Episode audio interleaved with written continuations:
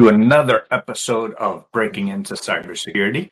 Thank you all for joining us. If you are on LinkedIn, please ensure that you follow myself as well as Doreen. Follow the show, Breaking Into Cybersecurity. If you're joining us on YouTube, don't forget to hit the subscribe button as well as the notification button. That way you can get notified the next time we come on. And if you're joining us after the fact on podcast, don't forget to share it with all your friends and family for anyone that's interested in cybersecurity, because I think today we'll, we'll, have a great story from Doreen that, that really shows um, how you can use transferable skills from any part in your life and apply it to cybersecurity. Um, so, Doreen, uh, introduce yourself and uh, tell us a little bit about uh, your background. Yeah, I have a lot of background. So uh, I'm Doreen Ellenwood. I am currently doing uh, operational technology cybersecurity training. Uh, and I actually was in a completely different field just over two years ago. So uh, you could say I am a recent breaking into cybersecurity person. Um, actually started out in tech probably um, long many years ago, over 20 years ago, um, because I was working for a company and I took a computer class. And the instructor and I had lunch, and I said, "Oh, I would love to do what you do." And she said, "We're hiring." Um, and that's how I became a, a, a computer trainer. Uh, and then that just took me places. Uh, and now I'm uh, back in tech in cybersecurity, and I do cybersecurity awareness training let, us kind of talk about that that first PC training role. Uh, you, you mentioned you just asked the instructor like, "What can I do?" and then you're like, "We're hiring." It was that simple. Yeah, yeah. Um, and and I think often it is. Um, I, I always say you get a job because of what you know or or who you know, uh, and if you don't know anybody and you don't know anyone, you you got to start learning things and meeting people. Uh, and so I always try to you know talk to people who are doing interesting things to see what's out there. Um, and it, that was in the you know in the 90s during the big tech boom when uh, i worked for a company that's no longer in existence called executrain. And all they did was uh, corporate training. They did uh, help people get trained in um, whatever excel PowerPoint, Lotus Notes. Uh, they would literally hand you a, a, manual and say, You're learning this tomorrow and uh, you have to learn it. And and I got a lot of really good skills in, through that. Um, and then I kind of you know just followed people. People you know had opportunities, and I tried to always say yes. Uh, does anybody know how to write a manual? Well, I never wrote a manual before, but I have a degree in English. So I was like, well, I, you know, how hard can it be? uh, and that got me into uh, another job, got me into law firms, and I had niched myself sort of into law firm technology. Um, and I didn't really love it. So I decided that I was going to retrain myself to do something else and uh, decided, well, doesn't have to retrain myself. I should do something else. So I became a massage therapist uh, about as opposite of technology as I possibly could be. Um, and I did that so I could dye my hair purple and never wear shoes again. Um, but then I wound up getting the most corporate massage job possible. I uh, spent about 15 years working for Massage Envy. It's a national chain of massage franchises. Uh, and I was their trainer and um, vice president of operations and working directly with business owners on increasing their business and profitability and training their staff and a little bit of everything. Uh, and then I wanted to change again, so I did another change. Now I'm back. Okay. Let, us talk about that. So you started as a massage therapist yeah. and then you grew within the organization to yeah. to do all the operations logistics yeah. working with the businesses um like i'm sure that alone that journey alone you learned so many skills along the way yeah a lot of it is and, and i think this serves uh serves me well in cybersecurity in tech in general um is being able to speak the business to the people and people to the business um, and I think that that's the same thing as when you want to talk tech to the board or the CEO or to someone out of tech, getting them to understand why something is important in a language that they understand, which isn't necessarily the language that it's it's in. Um, and I think that's really served me well in, in, getting back into into tech is being able to um, speak the language of whoever whoever you're trying to communicate with. And so you you, you now you go from running operations to operational technology security awareness. Like yeah. what got you interested in operational technology? Because that's yeah. already such a niche space and then security awareness um, within that. Yeah. Um, i always say that my career path is the uh, shiny object career path. I see something and i'm like oh that sounds interesting and then i, I go for it um, so uh, right around the time that i was feeling like I had done everything I could possibly do at Massage Envy. Um, I was approached by uh, a woman that I had worked for before I left technology. Well, actually, she posted on Facebook, um, "Tech needs more women." So I responded, "I like, is it? Is, I've been out of tech for like almost 20 years. Is it too late for me?" And she's like, "Never."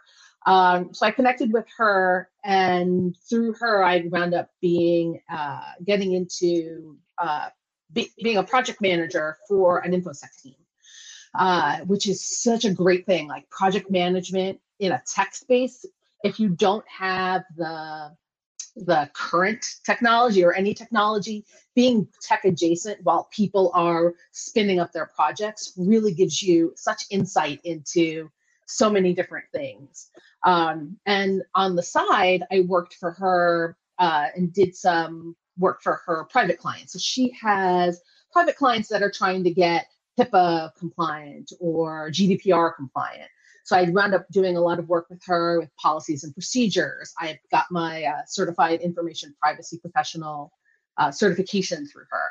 And I thought that was a really great way to get interested and um, knowledgeable about the topics without having to get so deep down into the into the tech. I think uh, if you're if you don't have any tech background at all, diving right down into ports and protocols and firewalls and all that can be can be demotivational because it's unless yeah. you're working in networking, it's so hard to wrap your head around those things. Um, but through her, part of these um, part of getting these companies up and running on their compliance is they have to have policies and procedures, but they also have to have training they have to provide show that they can train their staff on these things. So I create was creating cybersecurity awareness training, and that was the part that I loved the most. Um, and so as I was looking to maybe move out of project management, I was started to wonder what my next step was going to be. So I actually reached out to a, a career counselor and I actually just just wrapped up with her because I love this job that I'm in now that I don't need her anymore. I fired her because she has done her job, um, and she really helped me kind of think about what my next step was, what in technology I was really interested in, uh, and it's the training piece. Uh, and so when I got uh, approached by the company I'm at now to do cybersecurity awareness training, I had never done anything with uh, OT, with operational technology before, but I thought I could learn it, and and I think that's the part that I love most about training is that I have to learn it myself. Yeah. Um, I have to learn it to train it. So uh, so that's where I am now, and I'm actually super happy with where I am. Wow. Well, let's talk about that. learn it to train it, because I think oftentimes this is where individuals that might not be technical, um, individuals that are scared of tech, like you mentioned, go, going deep down in the ports, that might sound scary to some. Um, like, how did you go about learning it? Like, do you what, what's your approach to learning something completely new and being comfortable enough to talk about it the next day or the next week um, to people that think you're going to be the expert on it because they right. they see you as the expert on it. Hundred percent, and and I think remembering that um, that you're that you're just a, a person and and never being af- uh, rarely being afraid to say that's an excellent question. I don't know. Let me find out and get back to you.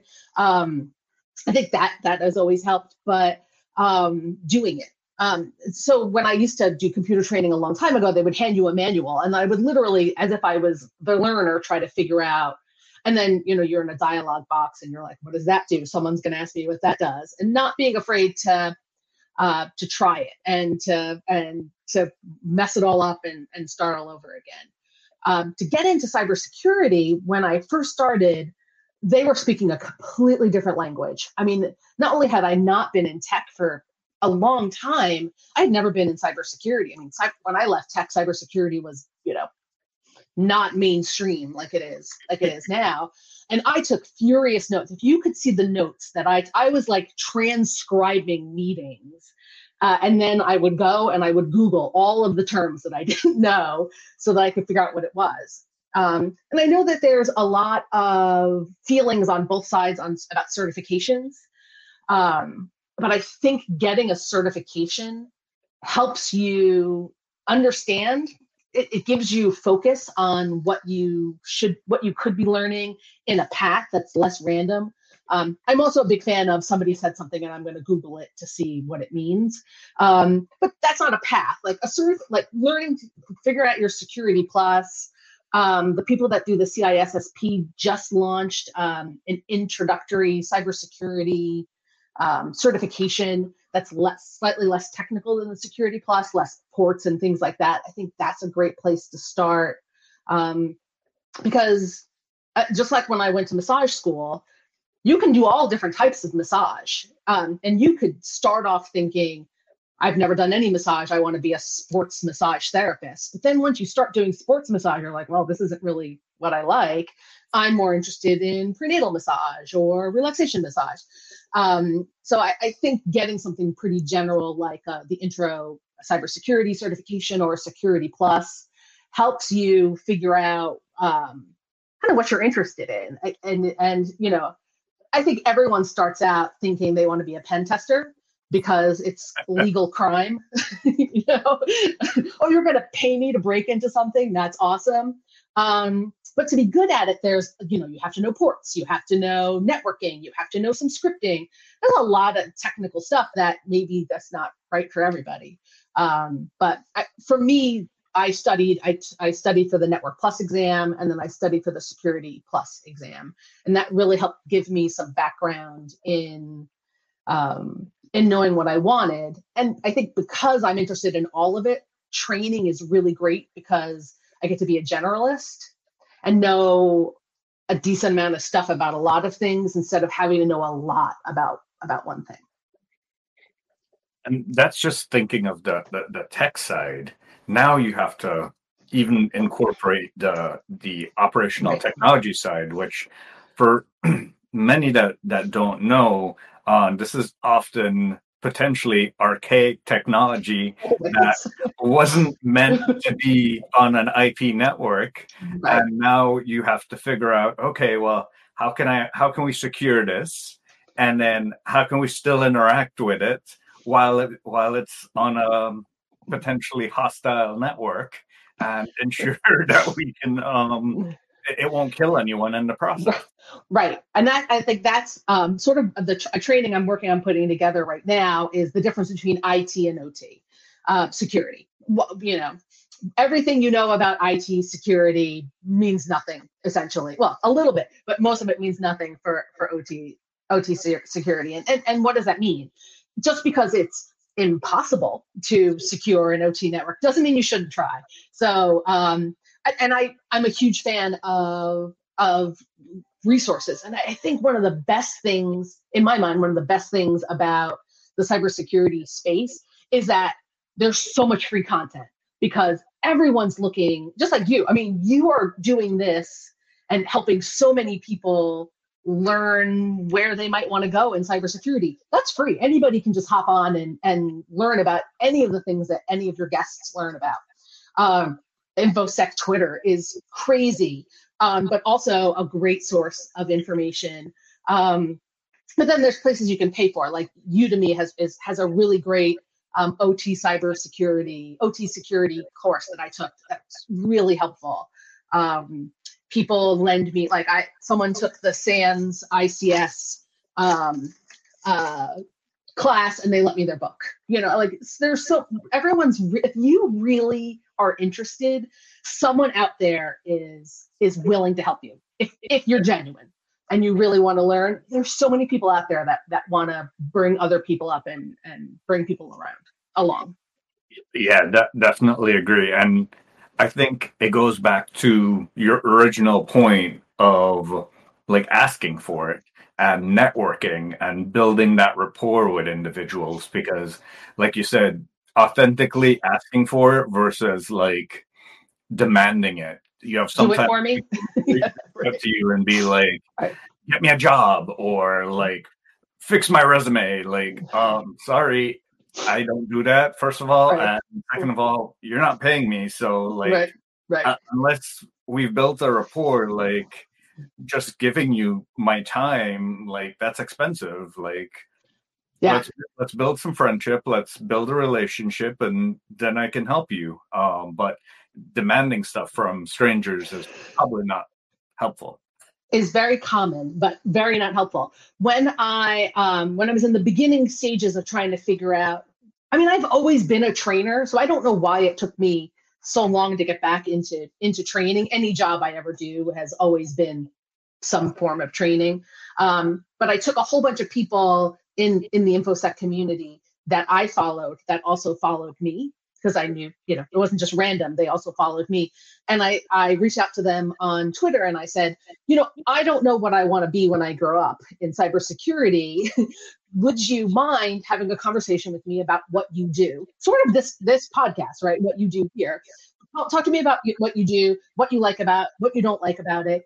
And I would say seven people agreed to to talk with me. I had phone calls, I had, I had Zoom calls, I just in text, and they were so willing to to share information with me and and tell me what they liked about their jobs and what they didn't like about their jobs. Uh, that kind of gave me a good perspective on what else was was out there instead of just randomly choosing coding, you know, uh, or you know networking or, or any of those things. So uh, definitely ask for help and and talk to people. I think that's that's huge. Yeah, one, one of the one of the challenges that I do, um, I call it a job seekers challenge, and it's like find that one role that you like. Um, go out and find six different job descriptions for that one role. They'll all be different, but there'll be an average um, that you can create from them. Assess yourself to that average, and then see where the gaps might be. Um, like how many of those boxes do you tick? And then reach out to six people and see if the boxes that you don't tick are really important to the role. Because oftentimes there'll be that extra thing that the, the, manager needs or that company might need, but that might not be really relevant to everyone's role. Um, so, and then like talk to those people, figure out what they do, what they like, and then you might find out that you don't like the role. Um, you you've only invested at this point, I don't know, a couple hours in doing that. So right, better than spending ten thousand dollars at a boot camp just to figure right. out you don't like it. Right, and I think uh, you said a couple of important things just right in there, and I, and I think one is um, you will never have you will never have all of the things in a job description in a job that you want if you already do all of the things in that job description, you will be bored on the first day. Um, so you need to figure out what the things are that you don't do that you could fake or you could learn on the job. Um, and uh, and so I think apply for jobs that you aren't 100% qualified for. Um, because I do think passion and and desire to learn are are hard to get across in a resume, which is why cover letters are important. Um, but uh, but also you want to be passionate. You want you want to work at a company that you're passionate about, but people want to hire people that are excited to work there. So um, I definitely use the check out job descriptions to see what what jobs were and to see what certifications they were. Like I was thinking about going for the cybersecurity CYSA plus. Um, and then I looked at a whole bunch of job jobs that I was interested in. None of them asked for that certification. And so while that's a good certification maybe to have for some jobs, it would have been, I don't want to say wasted time, but it wouldn't have gotten me to where I wanted to go based on based on what those jobs were asking for. And, and I, I think that's I think looking thinking of a job you think you might like and looking at what people are looking for is is so huge. I, I agree with you on that one. And I hate to be bold, but where do you get the confidence for this? Um, because oftentimes um, someone who's been out of the job market for 20 plus years um, haven't ha- hasn't been in this specific industry um, doesn't meet the job requirements like you're going uh, i don't know if i should apply for this role like where, where do you get that confidence like how can we relate to them that it's possible to do this and and to get the role yeah so uh, part of it is I have always been a fake it till you make it sort of person. Um, you know, I, I nod a lot when I have no idea what they're talking about, and then I look it up later, um, which which has gotten me very far in life. But when it comes to applying for jobs, apply for the job. If you don't get it, you're in the exact same position you were in before you applied for the job. Um, but maybe you got an interview. Maybe you didn't get the job, but you got an interview and you made a connection with the person and you heard about what they are looking for and maybe that's something you're interested in learning more about you have nothing to lose by a, a little bit of your time right? To, to to apply for the job and maybe write a little cover letter. And i'm a huge fan of the cover letter if you don't have the experience because you want to be able to explain why they should consider you anyway uh, but that's it. That's that's what you've lost in applying for a job that you're not 100% qualified for. Is that time? Um, I love this job that I'm doing now, but the um, New York Times was hiring for a cybersecurity awareness trainer, and I would think it'd be cool to say I work for the New York Times. So I applied for that job. I don't. I'm not looking. I'm not looking. Work. I'm not looking. Um, but I uh, but I applied and and they didn't they didn't want me. But I didn't lose anything by applying for that job. Uh, I, I think the confidence is um, it's less about confidence and more about let let them decide if you're if you're qualified for the job. Don't don't pre disqualify yourself. Let, yeah. let that let them decide if you're qualified. Let them talk to you. Yeah. Let, us focus um, a little bit on the OT side. Describe to our listeners that might not be aware of operational technology um, some of the differences. Because, like before talking to you today, I talked to a, um, a, a Ford technician that was interested in coming into cybersecurity, and, and I asked him like, "How much of your job is computer related?" And he said, 75 percent because most of the diagnostics on the cars are all happening via computers. And I, I think a lot of people miss how much of um, operational technology, IoT cars are all computerized today. Yeah. Um, and, and I think there's definitely a piece to operational technology that's um, IT is focused on um, on security, right?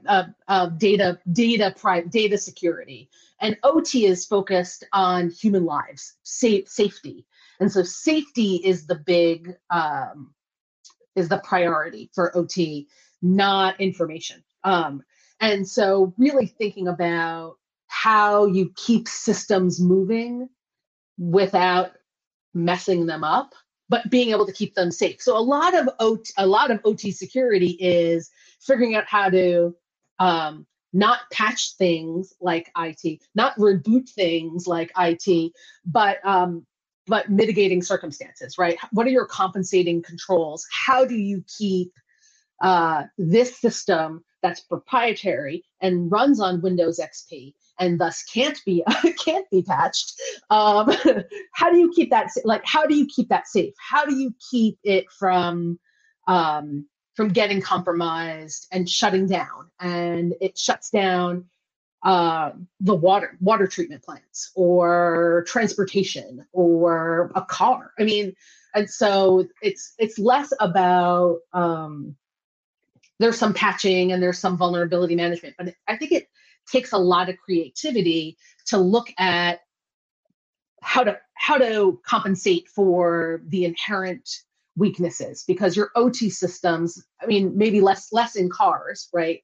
Um, because they're newer technology, but you have a water treatment plant, for example, and that oh that's that technology is you know maybe older than me you know because i'm young um i know uh, you know 20 25 30 years old that technology is um they're not upgrading it it's it's that's a you know a two million dollar piece they're not they're not upgrading it so trying to figure out how to how to make it safe without upgrading it without patching it without all those things so uh, yeah, yeah, i think i think the scale of the equipment when you think of ot like um, a bridge or yeah. a water treatment plant like yeah. or even an ultrasound um, right. the, the amount invested in that that piece of equipment, um, a company is not likely to upgrade that anytime soon because they want to try to get as much out of it as possible. And other times, um, that was a one-off, custom-made um, programming logic controller (PLC) right. Um, right. just for that piece of equipment, and it can't be replicated. Like you have to make a new one, and that's with a new PLC. So you have to make everything new and custom again for for that. Um, yeah. yeah, and I think that when uh, when you think about IT security, um, you we update we upgrade a server, and it it bricks the server. You have data backups, and you can rebuild that server, and it that's you know it's time consuming, but it's it's possible. Uh, if you brick an OT device, you know, I mean, there's redundant systems, hopefully, and all, all of that stuff, but it, but it's not the same. You're not just running over to the store and grabbing another, you know, three million dollar piece of equipment and and rebuilding it. So they're really um, as much as your users in the IT world hate you updating things, in the OT world, they don't want you touching their stuff ever.